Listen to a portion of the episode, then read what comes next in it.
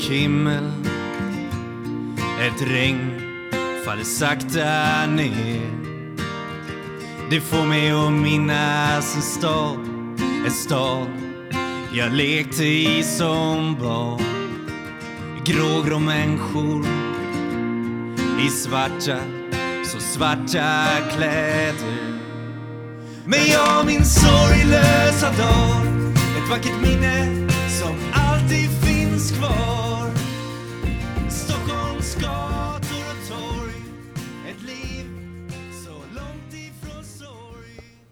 Ja, hej och välkomna till Beroendepodden alla fantastiska lyssnare, nya som gamla. Extra välkommen till dig som lyssnar för första gången. Det här är en podcast om alla olika sorters beroende, medberoende och psykisk ohälsa. Jag som driver podden heter Anneli och eh, lever själv som nykter alkoholist sedan tio år tillbaka. Vill man veta mer om mig så kan man lyssna på avsnitt ett. Där drar jag en kort eh, live story. Ehm, på hemsidan beroendepodden.com så eh, finns det en eh, flik som heter Hjälp att få. På den sidan så finns det lite olika länkar till sidor man kan vända sig om man själv känner att man behöver stöd och hjälp. Så kika in på hemsidan. Där står det även hur man kan stötta podden om man eh, vill göra det och det står även om vad vi gör mer förutom att podda. Eh, dels eh, står det lite om löpgruppen Running for Serenity som vi har och eh, det står när vi har sorgbearbetningskurser och eh, lite annat smått och gott. Så kika in på hemsidan, fortsätt sprida podden på sociala medier, Instagram, Facebook och fortsätt höra av er. Jag eh, svarar på alla mejl så fort jag kan och har ni inte fått svar inom eh, en vecka så kan mejlet ha kommit bort och då får ni jättegärna skicka igen för att jag svarar på alla mejl. Men ibland så kan det ta några dagar innan jag hinner svara. Ehm, jag ska inte prata mer utan jag ska släppa in dagens gäst och önska er en fortsatt bra dag.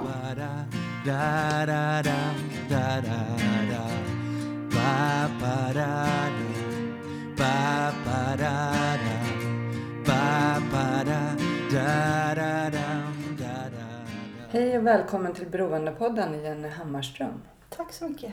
28 år från Linköping. Mm. Du har en dotter på 9 år. Ja. Så det var 18. ja. Mm. Nu fyllde 18. Och det var då du kände att ditt liv vände. Mm. Mm. Under graviditeten så gjorde du en utredning och fick veta att du hade ADHD. Yes. Som kanske förklarade väldigt mycket av hur det hade sett ut innan. Mm. Och dagens avsnitt ska ju då handla om din resa med psykisk ohälsa, ADHD, kriminalitet och också att du lever som anhörig till eh, din lillebror Mm. som också lever med psykisk ohälsa. Yes. Så ja, du kan få börja berätta hur det såg ut när du var barn.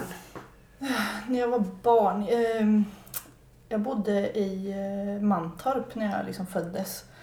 Eh, där bodde jag med min mamma eh, och min biologiska pappa Mm. tills jag var två ungefär. Sen separerade de. Strax efter så träffade mamma en ny.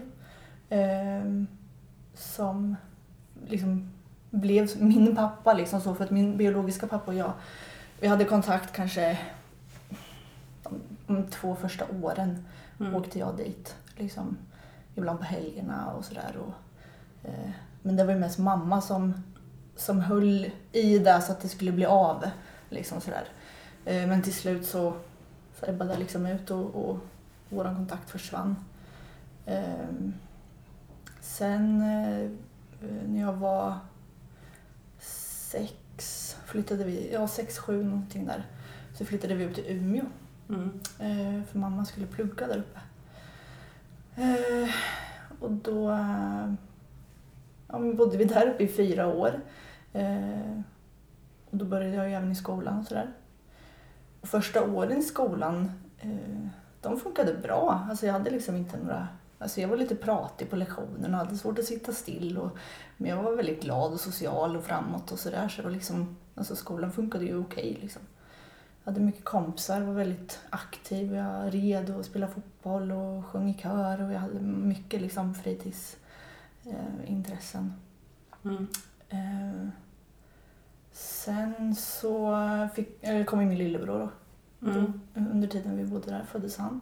Men han är tio år yngre än dig? Ja, Ja. precis. Det är han. Ehm, som sagt, vi bodde där i fyra år eh, och flyttade tillbaka till eh, Linköping igen sen när jag var, skulle fylla 12. Mm. Ehm, och började i, då i sexan då.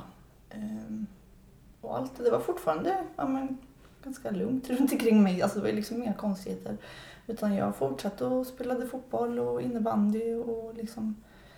Um, sen när jag började högstadiet, det var då liksom problemen började. Och jag vet inte egentligen vad, så det bara, det bara vände. Och så var det kaos typ. Vad- Men vad var det för problem som, vad var det som hände? Det började med att skolan, att det var väldigt tufft i skolan. Ehm, Jag hade jättesvårt på lektionerna, jag var jättestökig och jag hade svårt att sitta still och liksom jag var allmänt stökig. Liksom. Jag var den här den stökiga i klassen. Liksom. Mm. Eh, Så man var liksom bara utskälld och utslängd och liksom eh, hela tiden. Eh, sen eh, slutade med att eh, jag fick börja sitta liksom i typ grupprum ensam med lärare och sånt där för att jag inte skulle störa de andra i klassen. Liksom. Mm. Och jag, Hur var det? För vi, för vi pratar väldigt mycket om, eh, eller många pratar ju om sin skolgång Mm. liksom, och hur de kanske blev um, annorlunda behandlade av Mm, lärare och så. mm. Hur påverkas man som barn när man? Men man känner sig väldigt utanför. Man känner sig inte som en del i klassen. Mm. Så. Utan man känner sig, för det vet jag när vi hade så här, eh, men typ när vi slutade nian och sånt där, så har man ju lite så här olika tillställningar, det är väl någon bal och liksom sådana bitar, men det var ju inte jag med på. För att jag kände mig inte som en del i klassen så därför så var inte jag med på det liksom. Så, Mm. så att man blir ju väldigt utanför. Eh, och så tycker jag alltså det blir lite så här, istället för att, att ta reda på men varför är Jenny så här? Mm. Då tar man bort mig bara så att jag liksom inte ska störa och förstöra för de andra. De, liksom, Mm. de tar aldrig reda på vad, att det kanske finns en anledning till att jag beter mig som jag gör. Utan, nej, då vart jag bara liksom kastad åt sidan istället. Liksom. Ehm, och det där fortsatte ju liksom under hela eh, högstadietiden. Ehm, gjorde det. Ehm, Men eh, vet du själv varför du började stöka? och så? Nej, alltså jag kände ju hela tiden att, att det var någonting som inte stämde. Eller att jag, att jag inte var som, som andra. Liksom. Att jag, varför funkar inte jag i skolan? Varför kan inte jag sitta och läsa en bok? Eller liksom. Jag kände ju hela tiden att det var någonting men jag kunde liksom inte riktigt, jag förstod ju inte själv vad det var. Mm. Men jag kände ju att det var något och det var ju oerhört liksom, frustrerande att, att liksom Dels att ingen annan förstod mig och att jag inte förstod mig själv. Liksom, varför, varför är det så här? Ehm, och det var väl mycket det som, som ledde till, till allt annat sen. Liksom, för jag byggde upp en enorm liksom, ångest och frustration liksom, inombords. Som bara växte och växte typ, för varje dag. Typ. Ehm, för att sen började jag ju ehm, och söka mig liksom, ut till stan och, och börja hänga mycket i stan och sånt där. Ehm, Eftersom att jag hade en sån himla liksom, frustration inom mig så, så blev det att jag typ sökte mig till bråk och sånt där för att få ut liksom, det jag hade inom mig. Så gick jag och slog liksom, oskyldiga människor på käften istället för att det kändes skönt för stunden. Typ. Mm. Ehm, så ehm, ja, jag började hänga och det började ja, men ganska tidigt i högstadiet. Att jag började ja, men hänga mycket i stan och det var mycket fest. Det var liksom fest varje helg på fredag, lördag, ibland även söndagar. Liksom. Ehm, och där gjorde ju saker och ting ännu värre också för med alkohol i kroppen så vart jag ännu mer förbannad och arg. Liksom. Mm. Men hade du mycket ilska liksom, Mm. i dig Mm. i då högstadiet? Enormt mycket. Mm. Och det vet jag mamma också sa att jag, alltså nu i efterhand när vi har pratat om det, liksom, att du var så arg hela tiden. Mm. Och det vet jag ju själv, att jag var så arg. Och jag, för jag, alltså jag, hade, jag kunde liksom, jag hade ingen kontroll över mig själv. Liksom. Jag ville ju inte vara den där bråkstaken. Liksom. Men som jag sa, jag hade liksom ingen kontroll. Jag kunde inte, jag kunde inte hantera liksom mina känslor och allt bara, det bara vällde över typ. Mm. Ehm, Och började du liksom hänga då med likasinnande som också bar på den här ilskan? Ni... nej, de var all, alltså, det var väl ingen som egentligen var liksom lika arg så som Mm. mig utan det var väl ofta jag som eh, var den drivande i, i bråken och sånt där. När Mm. vi var ute och... Eh, jag kommer inte ihåg att det var, var någon annan. Sen hängde ju andra på mig så men Mm. jag var väl den som var drivande i det liksom, eller vad man säger. Mm. Eh, men de jag hängde med, de hade ju ändå, alltså det var ju, det intresset vi hade var ju fest typ. Mm. Alltså vi festade. och det var ju det som gällde i alla fall på helgen. Alltså fredag, lördag och söndagar ibland. Och då var det ju fest som gällde liksom. Och hela veckan innan där då var det ju fokus på liksom, hur ska vi fixa dricka och jag minns vi köpte, det fanns en gubbe som kom och, och han hade en, en Volvo stor med kombi så kom han, mötte vi alltid honom i ett, i ett så här parkeringshus. Kom man där upp med bakluckan och fick man ta vad man skulle ha. Um, och sen hängde man ju runt i stan och sen är man hemma hos folk när föräldrarna var borta och sånt där. Alltså med både fester och... För, så här, för på högstadiet då slutade jag ju med alla sporter och, och, liksom, och allt sånt där. Då var det ju bara liksom hänga med kompisar och, och supa som gällde. Liksom. Um, och, och det här alltså det eskalerade, det vart ju bara värre och värre. Um, och um, jag minns i, i nian, då funkar ju inte skolan överhuvudtaget. Liksom. Alltså, jag var typ aldrig på lektionerna, jag sprang runt i korridorerna, hängde i till kaféet och, liksom, och till slut så lärarna satte, de hade något som kallades för K-huset, det var ett liksom litet hus utanför skolan. Där satte de liksom förvarade alla bråkstakar så att vi inte skulle vara stöka på skolan. Fick vi sitta där istället liksom.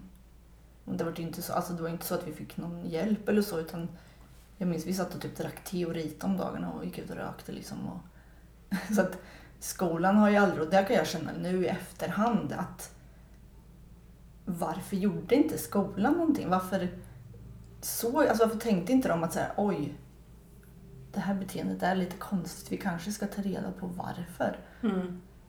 Utan för jag menar, hade de tagit tag i mig redan då och jag kanske hade fått gjort en utredning, då hade jag nog aldrig behövt gå igenom det som jag har gjort. Liksom. Så att jag kan känna ett väldigt så här, om inte jag skyller lite på skolan för det jag har fått gå igenom faktiskt. Så.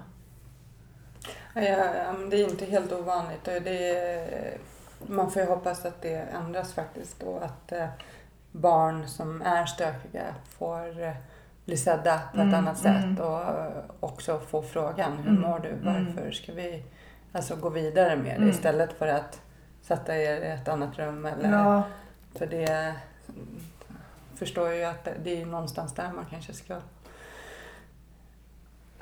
ta ja. tag i det från början liksom. Men, eh, men jag tänker när du hade varit i slagsmål på helgerna och så. Hur, hur, dagen efter, hur kände du då? Jag tänker att det...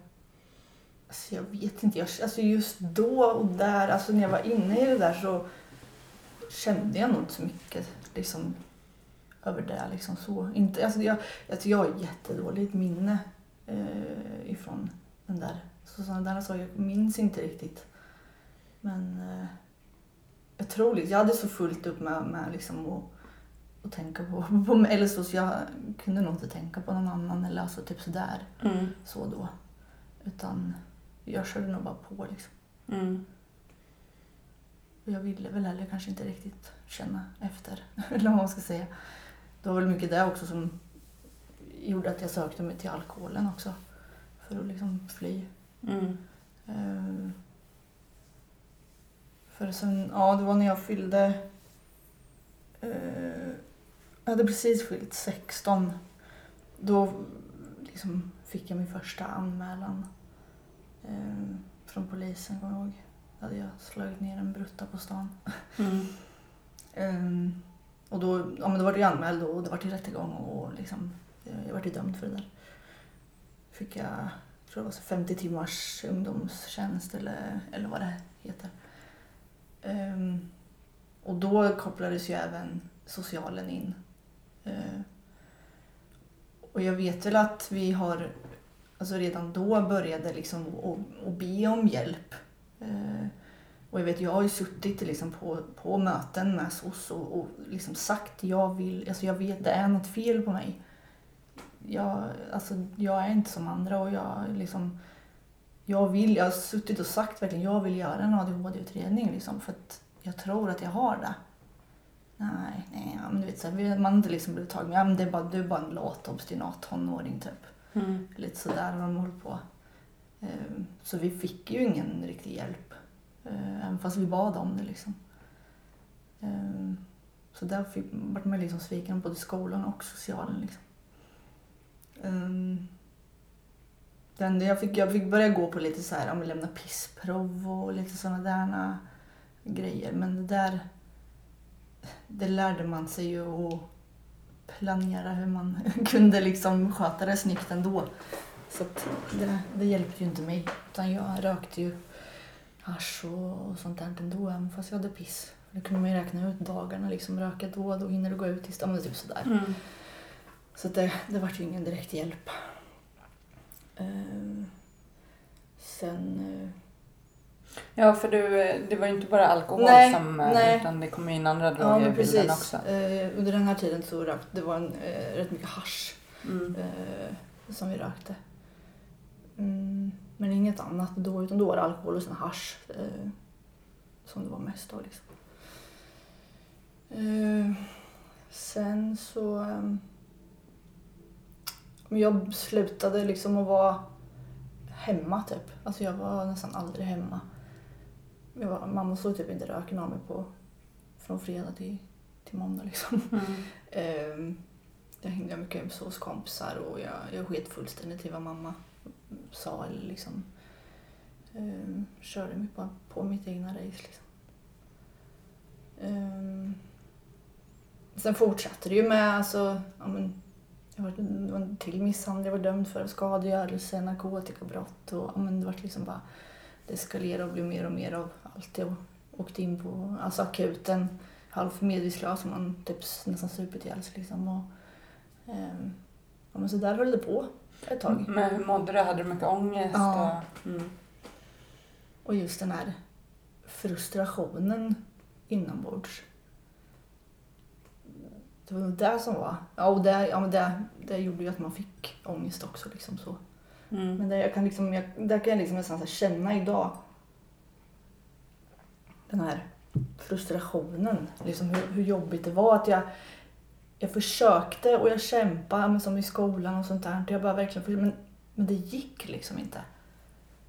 Och sen får man bara liksom uppkört bara, nej men du är bara en lat obstinat tonåring. Men det handlar inte om att jag är lat. Alltså jag vill men jag, jag klarar inte av det. Det funkar, min kropp. Jag kan inte styra min kropp. Den lever sitt egna liv typ. Mm. Ehm, Så det var skittufft. Ja, men det var väl efter... Ja, men jag hade fått ett antal anmälningar och de socialen fick ju rapporter ifrån sjukhuset att jag hade, att jag hade åkt in där akut och, och sådana där grejer. Då började väl de kanske fatta liksom att nej, det kanske är dags att göra något. Den här tjejen har visst problem typ. Mm. Ehm, Så då ja, startade de upp en sån här liksom utredning om, om att placera mig någonstans. Då. För att jag kände ju själv att, alltså jag började ju själv inse att, att, så här, att jag, jag vill inte ha det så här. Jag kan inte, jag vill inte leva så här utan jag, jag vill ha hjälp liksom. Ehm, och då skulle de placera mig men de, alltså situationen var så pass liksom, alltså mamma var ju helt helt... Alltså hon, hon hade ju tappat alla, alltså hon var helt maktlös liksom. Hon orkade ju inte mer. Mm. För hon var ju jätteorolig och... ehm, så att de...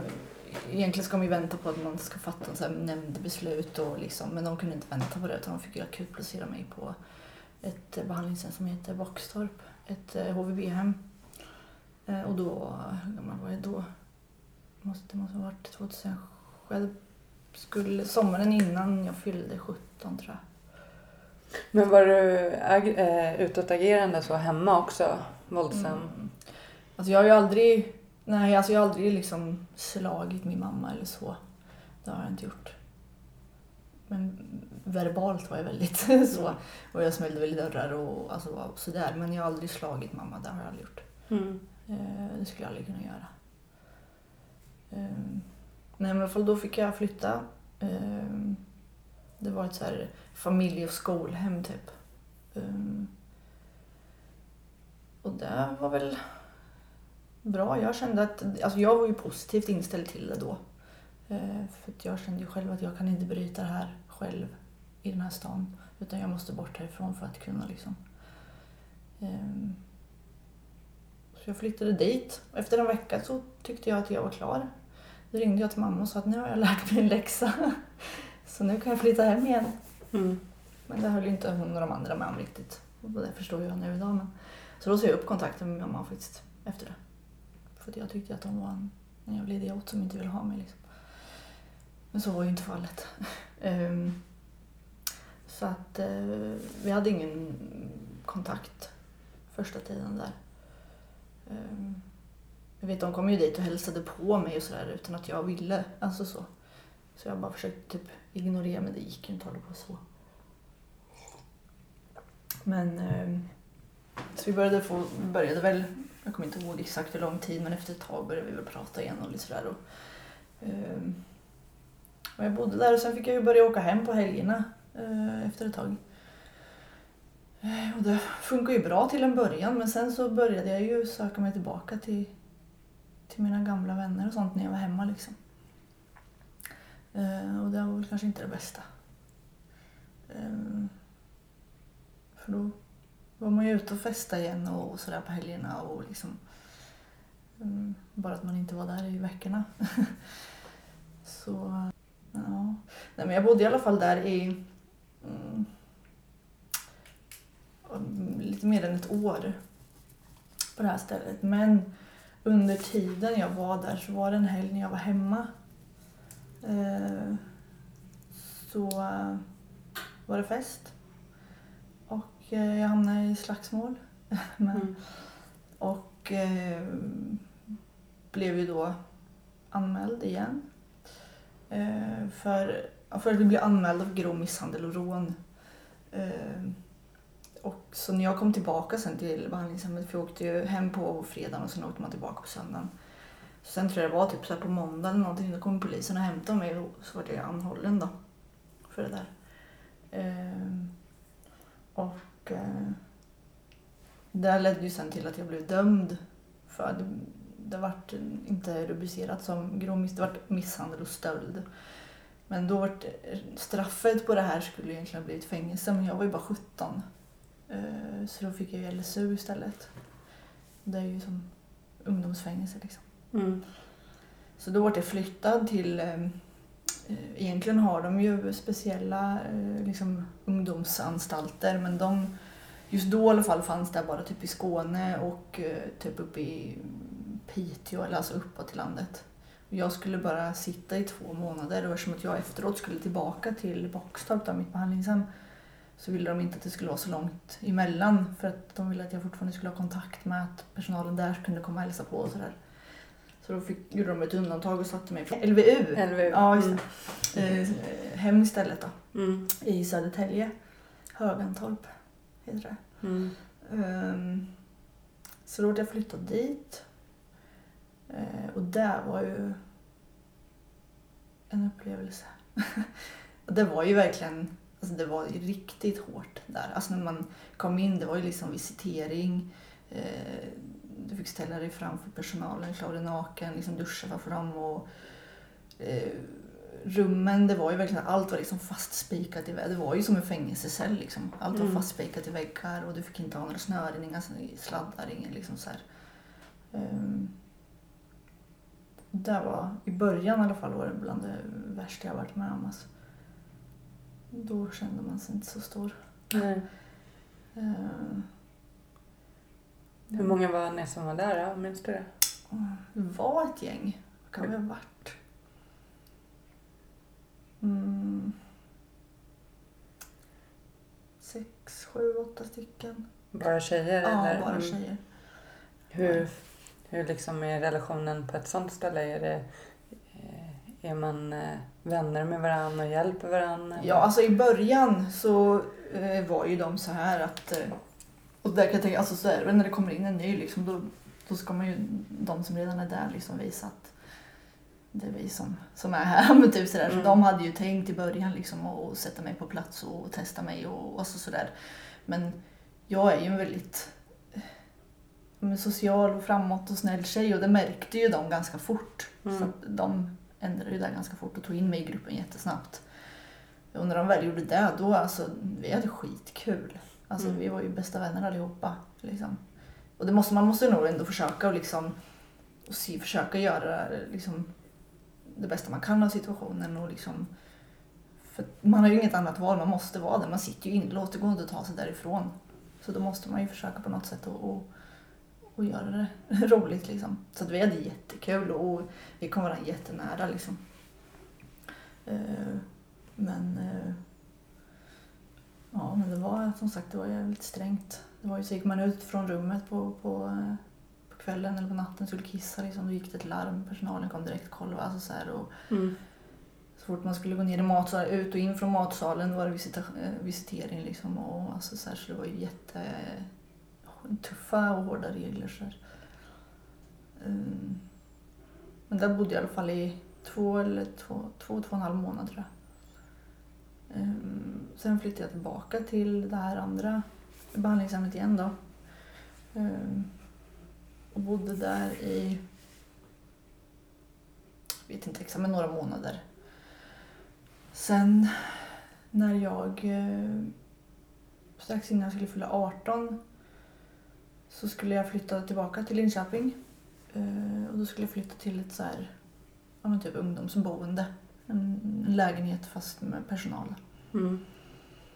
Och, eh, och där funkar, alltså jag var jätte liksom, motiverad till att liksom, men, ta tag i mitt liv och nu liksom jag skulle börja skolan och börja liksom verkligen ta tag i mitt liv och eh, folk runt omkring mig, jag och mamma hade börjat bygga upp vår relation igen och liksom folk runt omkring trodde på mig och det liksom så här, folk hade hopp liksom att nu, nu kanske det blir något av henne med liksom så. Men det var ju bara det att eh, under sommaren där så hade jag eh, varit hemma på en permission då. Och eh, återigen hamnat i eh, bråk på en buss. Um, nu var det inte jag som eh, gjorde någonting. Alltså jag, började, alltså jag började tjafsa med en kille på bussen. Vilket slutade i att mina eh, två till killkompisar hoppade på honom och dunkade skiten ur honom. Mm. Och där spelades ju in. På, eller ja, de hade ju övervakningskameror i. Men vi tänkte inte mer på det där liksom. Utan det. Så månaderna gick ju och sen när flyttade jag in då så var det en kväll.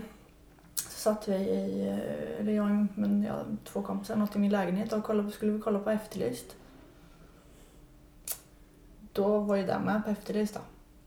Ehm, och då rasade ju hela min värld som. Alltså för att sekunden jag syntes på tv-skärmen, alltså min telefon har nog aldrig plingat så mycket någonsin. Alltså för det syntes ju så tydligt att det var jag liksom på den där. Så alla ringde och smsade och jag bara fick ju typ panik liksom. Vad fan ska jag göra? Ehm, och eh, för då kände liksom, då, då rasade även allt. Ja, men, då, då, återigen där, alltså jag har alltid känt att jag liksom har misslyckats i mitt liv. Liksom. Allt har bara varit ett enda stort misslyckande. Och det här blev ju liksom återigen ett misslyckande. Liksom att nu tappar alla tilliten för mig igen. Alla som trodde att det skulle gå bra för mig nu. Och liksom, allt det här bara rasar ju. Så då sjönk ju mitt mående åt, alltså i botten totalt. Då, så dåligt som jag mådde då, liksom, den, alltså, så dåligt har jag aldrig mått. Så då började jag ju jag vet att jag var för, alltså försökte att få eh, hjälp liksom, så här, på vårdcentralen för eh, ja, men fick antidepressiva och sån här skit men det funkar ju inte. Så då började jag ju självmedicinera istället.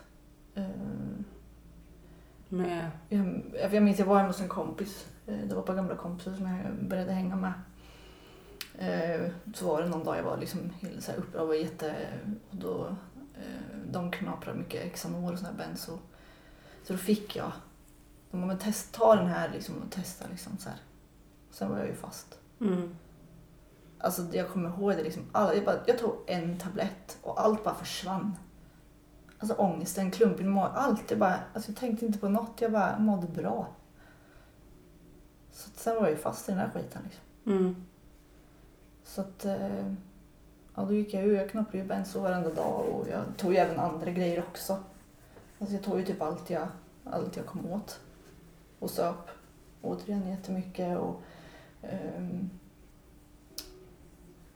slutade att vara mycket på, på det här boendet. Eh, började bo mycket hos eh, de här kompisarna istället. Och, ehm, men, jag gav upp liksom. Så efter att jag tänkte efter den här grejen nu, nu alltså då är det ju kört det här med efterlyst och det och nu är det ändå kört så nu kan jag lika gärna, eh, nu är det skitsamma liksom. Ehm, men jag ringde ju själv till, eller det gjorde vi alla, till polisen och, och liksom övergav oss eller vad man säger Mm. för att de, alltså det syntes ju att det var, vi hade ju inte kunnat komma undan liksom. Då påbörjades en sån process igen då med polis och, och förhör och hela den biten. Och, eh, och det var en ganska utdrag och det är ju ofta när det gäller polisen så där att allt tar ju sån jävla tid. Eh, så det var en ganska lång liksom, process, det hann ju hända mycket liksom. Jag vet ju även på det här boendet, alltså de hade ju inte så jättebra koll. Där även det var personal som satt i lägenheten och söp och Mm. ja, men, vet, så här, eh, det var ju så ett hus, det hette steg ett och steg två. Steg ett börjar man i liksom, och i det här huset har ju även personalen sin lägenhet.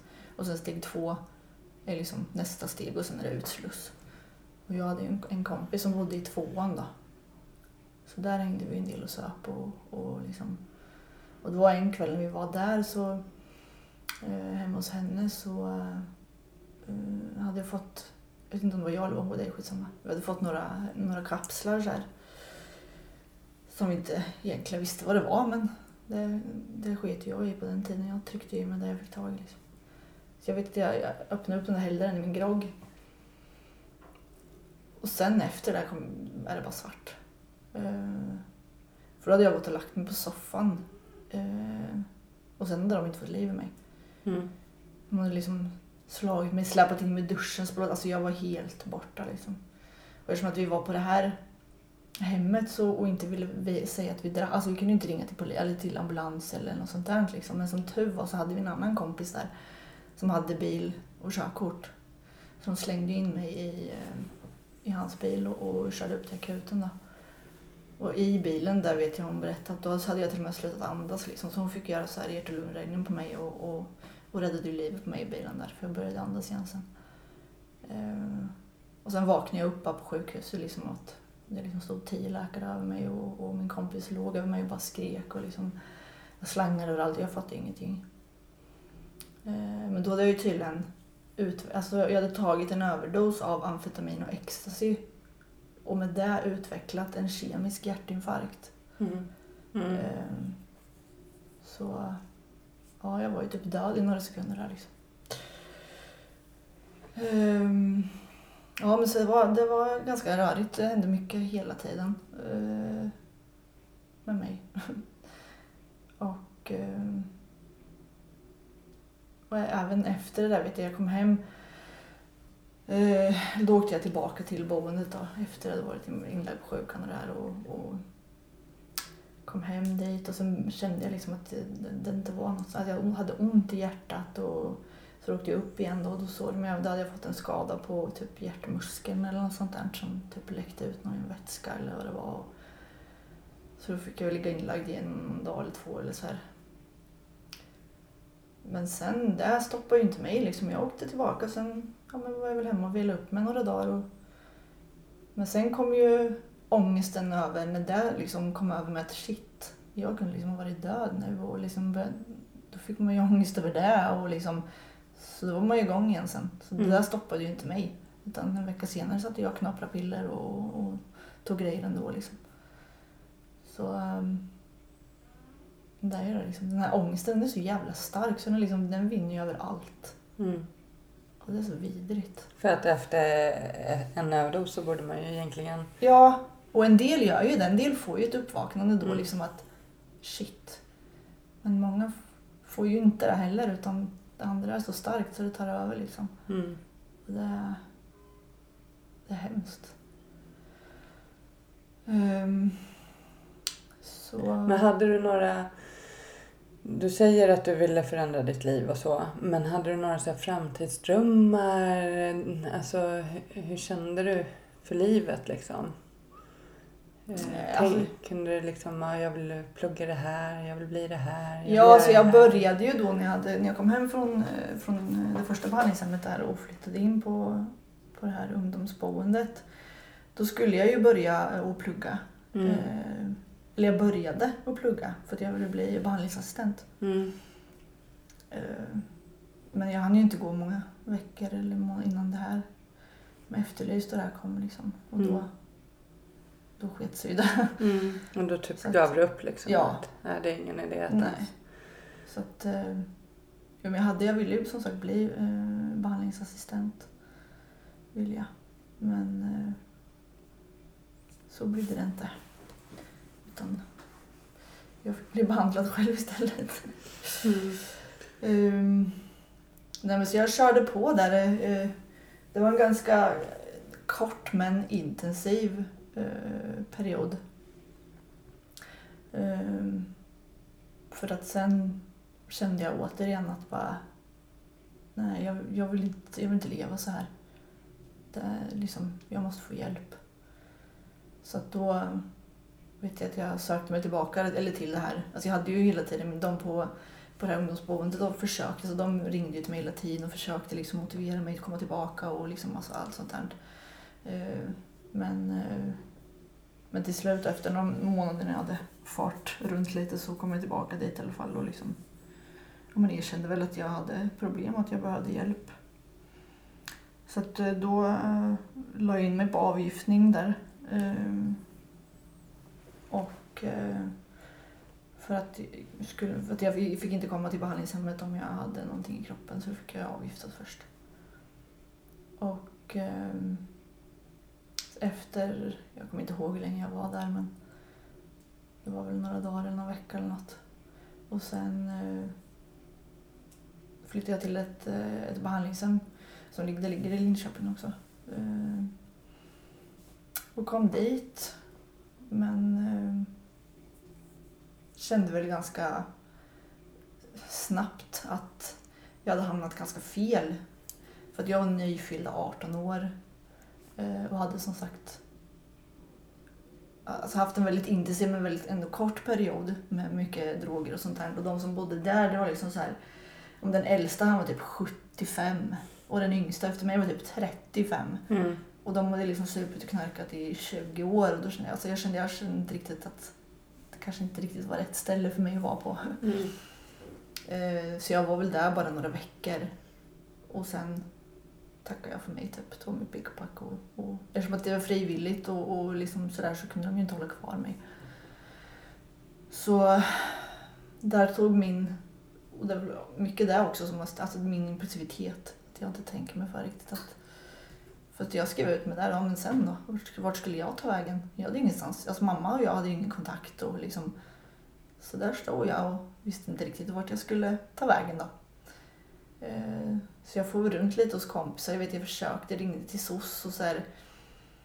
eh, Man försökte få någon typ av akutlägenhet eller liksom. Men de var ju inte så jättevilliga till att hjälpa mig som att jag liksom hade om man säger, man säger, avbrutit två liksom, insatser ifrån dem på kort tid. Så var ju inte de jättepepp på att hjälpa mig mer så. Mm. Eh, Så där fick jag ingen direkt hjälp. Så att eh, jag flyttade hem till eh, en barndomskompis till mig och hennes familj. Eh, För de har jag känt i hela mitt liv. Så då flyttade jag hem till dem. Eh, Och eh, ja, men det blev väl lite bättre. Eh, Jag vet, jag fortsatte, jag gick på eh, fick lite så här stöd. Alltså jag gick på och lämnade pissprov och sånt där. Och jag gick på lite NA-möten och, och liksom försökte sådär på egen hand och, eh, och sköta mig liksom.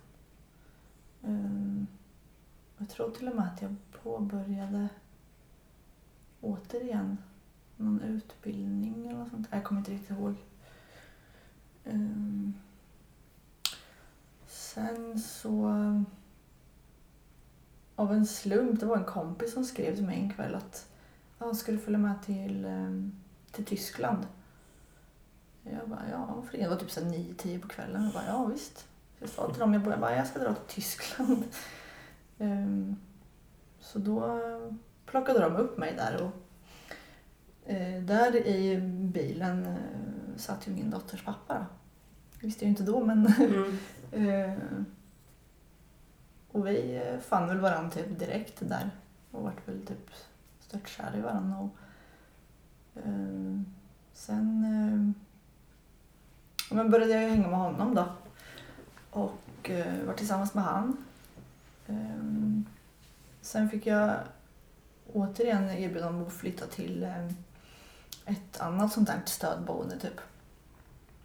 Eh, och jag hann väl typ knappt inte ens flytta in där innan jag flyttade ut och flyttade in hos eh, min dåvarande pojkvän. Då. Mm. Eh, och vi hade ju bara varit ihop i kanske så här en månad eller något, det gick jättesnabbt. Eh, sen... Eh, och, ja, första tiden då när vi var tillsammans så var det ju ganska liksom stökigt. Det var mycket fest och det var väl lite röka och alltså lite sånt där igen. Och, eh, jag hade väl egentligen ingen direkt ordning på mitt liv så då. Eh, men eh, sen var det en dag så var min mens försenad. Och jag vet, han sa till mig så här, vi- för vi skulle iväg på någonting, typ så här, om det var någon grillfest eller det var något så här. Eh, och han bara, fast du får inte dricka något förrän du har tagit graviditetstest. Så jag bara, men nog köp ett då liksom. Mm. Så gjorde vi det och sen tog jag det där och då visste det sig att jag var gravid. Och då, alltså det var alltså den lyckligaste dagen i hela mitt liv. Alltså det fanns liksom ingen tanke på liksom abort eller det var bara så här, vi ska ha barn. Och han kände ju likadant liksom. Och det var då liksom hela min... alltså ja, men från den dagen så, alltså då förändrades ju hela mitt liv liksom. Så hon är ju min räddning liksom. Mm.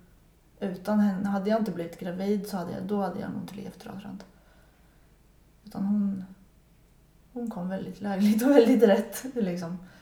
Så att ja, hon är verkligen min räddning i livet. Så ja, Och då slutade du liksom direkt ja med... direkt allt bara, Mm. det fanns inte liksom. Typ. Alltså jag bara, hela livet bara vändes upp och ner. Alltså, Ja, det var verkligen bara från den dagen så bara förändrades allt. Men under graviditeten så fick du i alla fall göra en utredning till Ja. slut. För då, ja, men då kände jag verkligen att nu, nu måste jag liksom ta tag i, i mitt liv. Jag ska bli mamma liksom. Och så då vet jag att jag fick börja på något så här... Mm, för att med tanke på eh, min skolgång och allt det där så hade ju inte jag någon... Eh, jag hade ju inte full, vad säger man, så här, fullständiga grundskolebetyg. Hade jag, inte, så jag kom ju inte in på något gymnasium. Eh, så, eller under, jag fick ju gå några så här, eh, så här IV-program typ, och plugga upp ämnen och lite sånt där. Eh, men det hann jag ju inte gå klart eftersom att jag flyttade över på behandlingen där. Men eh, så då tog jag ju tag i det och fick börja på någon så här liten, jag tror eh, någon liten så här skola typ för att plugga upp ämnen. Och då bara av en slump så vet, då var det någon lärare där eller något som sa, jag vet inte om de märkte på mig att något, men från bara, men bara så du vet har vi möjlighet att skicka remisser till, eh, ja men så här, och för att göra utredningar liksom. Jag bara ja, jag Mm. hade liksom kämpat i flera år för att göra en utredning men inte fått. Så att, eh, och, med tanke, och eftersom att jag var gravid med så fick jag gå före i, i kön. Liksom, så, att, så att jag skulle hinna göra klart utredningen innan eh, min dotter kom. Då. Mm. Eh, så då gjorde jag en utredning och eh, fick ett papper. Då. Och det var ju ingen Oj, alltså det, vi visste ju Mm. redan så det var ju ingen liksom chockzon. Det var ändå skönt att få det på papper och få det liksom få en bekräftelse liksom att ja, jag hade det och det, nu, alltså förståelse från andra också. Att jag var inte bara en lat och obstinat tonåring. Mm. Utan det fanns en anledning till att jag var som jag var liksom. Ehm, Så då fick jag ju den en diagnosen då och sen... Och det var ju strax innan Saga föddes. Fick jag den. Sen fick jag ju inte börja med eh, medicinering och sånt där. kunde jag ju inte göra direkt. Eftersom jag skulle amma och den biten. Så det började ju med efter att jag hade ammat klart. Då började ju den processen med att hitta. Men det var ju också en jävla resa. Jag tror jag höll på i två år innan jag hittade rätt. Liksom. Mm. Det är en jävla djungel när det gäller mediciner och, och sånt där. Mm. Så...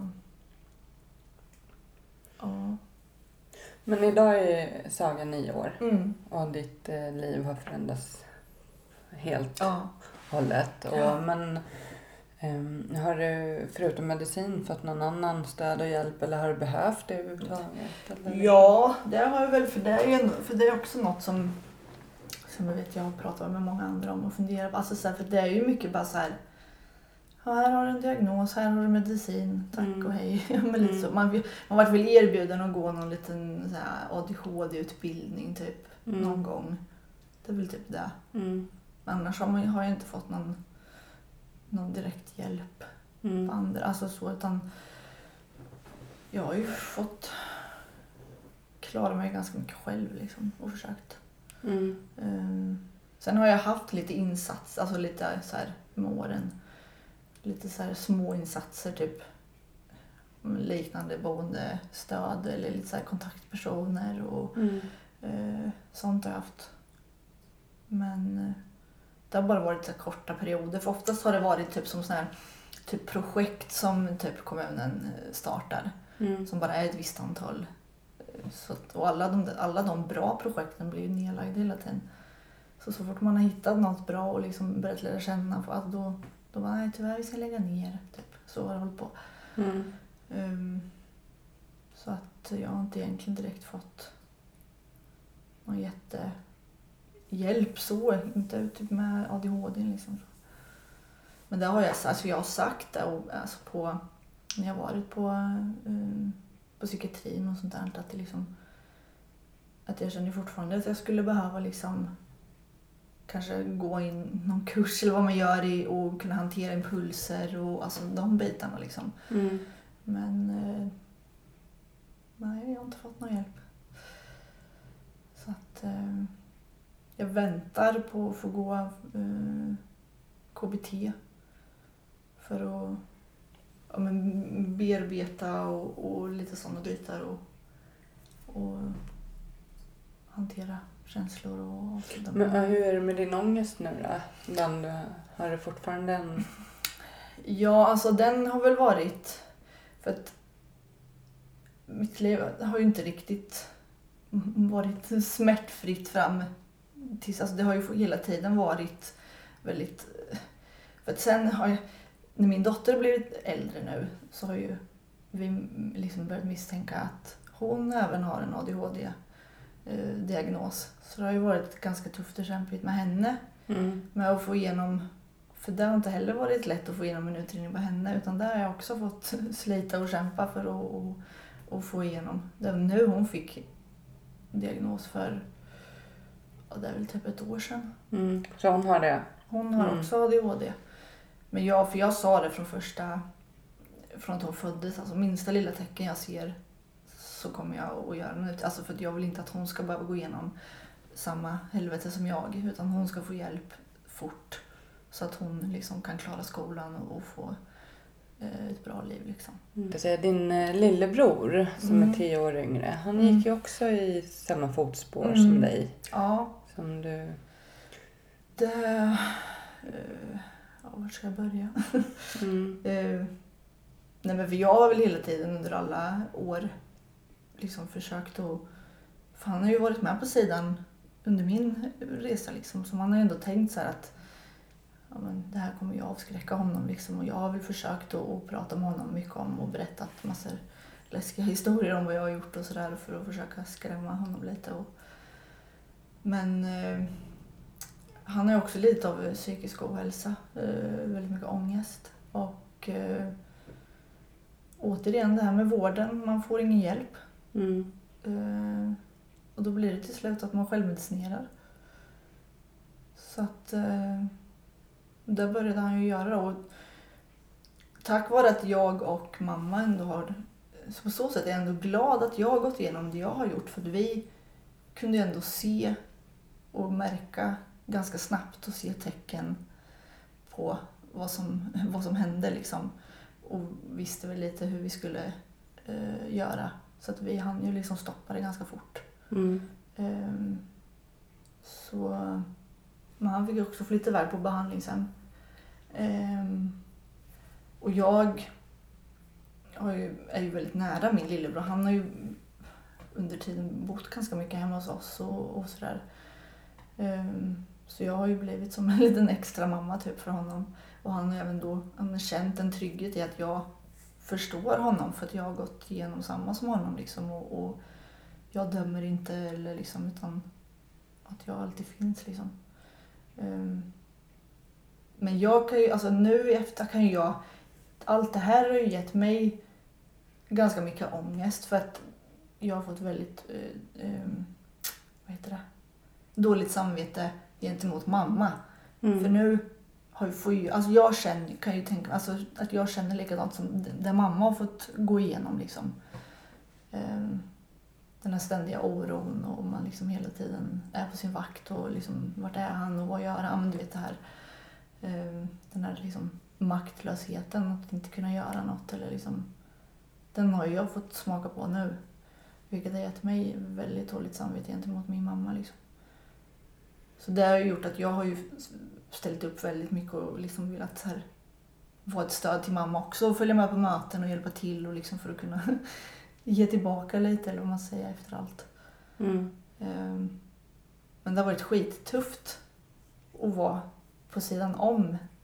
Det här som, för att jag vet ju vad han går igenom och vad han känner och den här hopplösheten om att man inte får någon hjälp och ingen förstår. Förstår ju jag exakt hur han känner men då inte, och jag vet ju att man kan ta sig därifrån. För jag sitter ju här idag och har gjort det. Mm. Och därför vill ju jag så gärna att han med ska det och kunna få må bra igen. Men det är så frustrerande att jag kan, jag vet inte hur jag ska göra för att, att göra, alltså jag kan ju inte göra något. Mer än att bara finnas liksom och stötta och hjälpa och göra allt jag kan för att försöka fixa så han. Det är riktigt tufft och frustrerande att stå på sidan om också. Och river även upp liksom gamla saker både för mig och mamma och liksom man, vi får gå igenom samma grej igen lite så. Um, så att det har varit jävligt tufft. Och än idag för att liksom han... För han har ju fått eh, diagnosen ADD. Mm. Mm. Så nu är...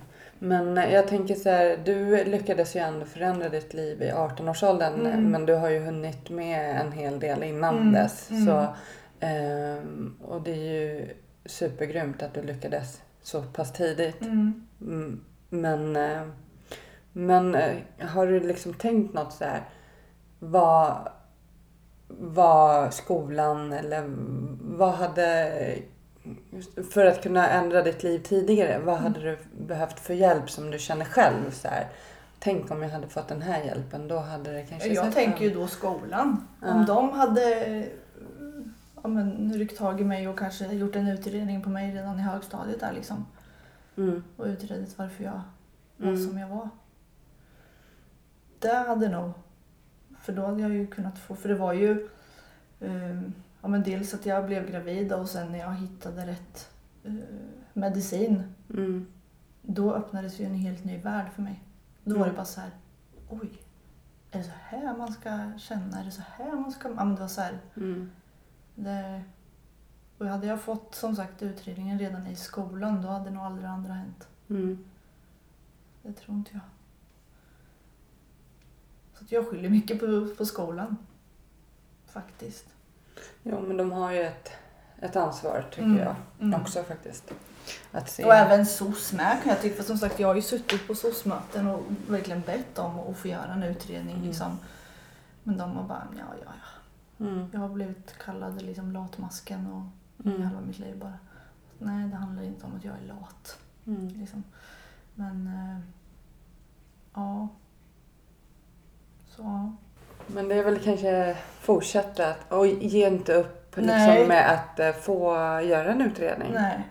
Och jag, det som jag försöker säga till min, till min lillebror nu att jag förstår att man ger upp till slut och det känns hopplöst och liksom livet är skit och, och jag kommer aldrig få hjälp. För att jag har suttit och sagt exakt samma sak. Mm. Och, och liksom, men jag sitter här idag och har fått alltså, hyfsat bra hjälp i alla fall. Jag är drogfri och jag har barn. ja, Men liksom Mm. sådär.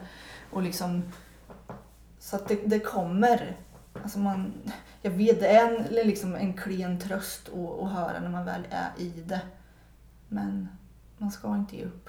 För förr eller senare får man hjälp. Sen tyvärr tar det en väldigt, väldigt lång tid. Ehm, Men eh, det kommer till slut bara man inte ger upp liksom. Det, ja, det finns så mycket mer än, än det där liksom.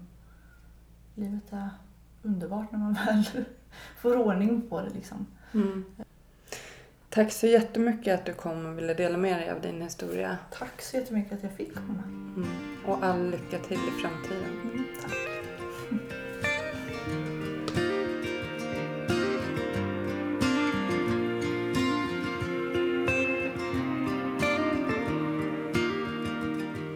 Mörk himmel Ett regn faller sakta ner. Det får mig att minnas en stad En stad jag lekte i som barn. Grågrå människor i svarta, så svarta kläder.